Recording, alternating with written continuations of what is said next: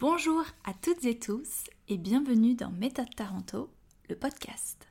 Des chroniques et des entretiens, de la culture et des bouts de chemin, du savoir et de l'inspiration pour toujours plus de motivation.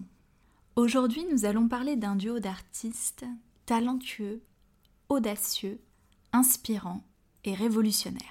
S'il y a bien un nom connu à Broadway et dans le cinéma musical du milieu du XXe siècle, c'est celui de Bob Fosse.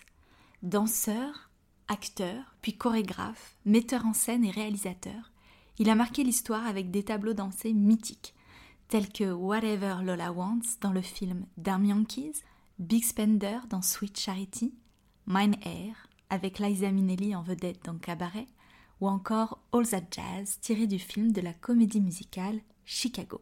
Danseur dès son plus jeune âge, dans les vaudevilles et cabarets, il entama une carrière d'interprète à Broadway, entre autres, et voulut vite aller plus loin. Comme une envie de laisser une trace, le statut de danseur ne le comblait plus. Il chorégraphia en 1953 son premier tableau cinématographique pour le film Kiss Me Kate, puis signa sa première comédie musicale à Broadway en 1954, The Pajama Game, pour laquelle il obtint un Tony Award, soit l'équivalent d'un Oscar, mais version théâtre. 1955, Bob Fosse est embauché pour chorégraphier le spectacle Damn Yankees. On lui proposa pour le rôle-titre une certaine Gwen Verdon. Danseuse accomplie et connue des productions de l'époque, Bob tenut à la rencontrer et à travailler avec elle avant d'accepter toute collaboration. Il faut croire que la magie opéra, car ils gagnèrent tous les deux un Tony Award, lui de la meilleure chorégraphie et elle de la meilleure performance pour une actrice de comédie musicale. Ce fut le début d'une alliance artistique créative, talentueuse et sentimentale.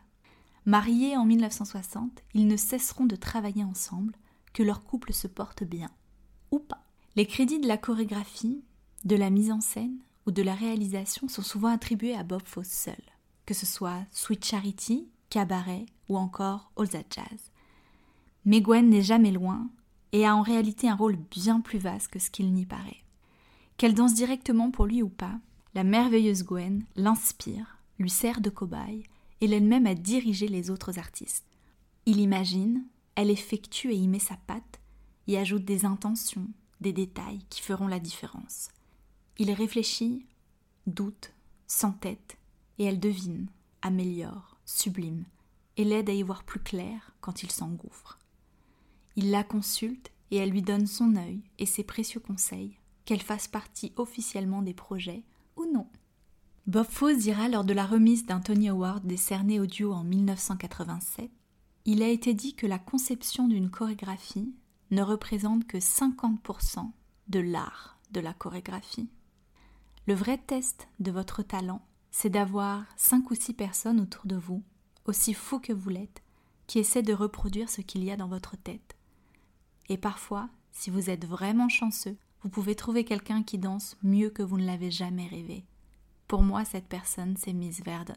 Comme faisant partie d'un même tout, ils se complètent et développent ensemble un style unique et singulier, que l'on reconnaît incontestablement. Les chapeaux melons, que Bob a intégrés parce qu'il portait lui-même très jeune des chapeaux à cause de sa calvitie naissante, comme quoi. La maîtrise associée à la décontraction, la technique au service du burlesque, le sens du détail, des mains, des poignets, le bassin en avant, les isolations, la tête engagée vers l'avant, la finesse et la précision des postures et des propositions décalées.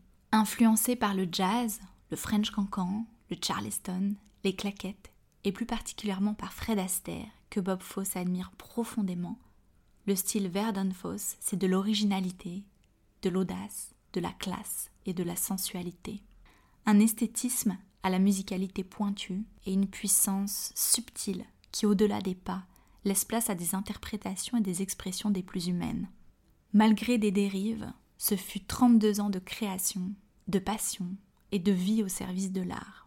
À eux deux, ils remporteront plus d'une vingtaine de prix prestigieux, cinéma et théâtre confondus. Les deux artistes laissent derrière eux un héritage précieux qui perdure grâce à leur fille, Nicole Fosse, qui a fondé en 2013 The Verdon Fosse Legacy, une association qui a pour objectif de protéger, préserver et promouvoir leurs travaux artistiques et leurs propriétés intellectuelles. Les enseignants rattachés à cette cause collaborent avec des universités, des écoles de danse et des lieux culturels pour transmettre leur savoir et leurs connaissances en matière de technique, de style, de philosophie et mettent tout en œuvre pour maintenir le répertoire chorégraphique fidèle aux créations originales des deux artistes. Ayant révolutionné le monde du spectacle et du cinéma, le duo continue d'inspirer l'industrie du divertissement du monde entier. Si, je vous assure, ne serait-ce qu'avec les tableaux dansés avec des chapeaux melons, des chaises, des échafaudages, et puis les claquements de doigts avec isolation du poignet, les poses, leur empreinte est bel et bien là.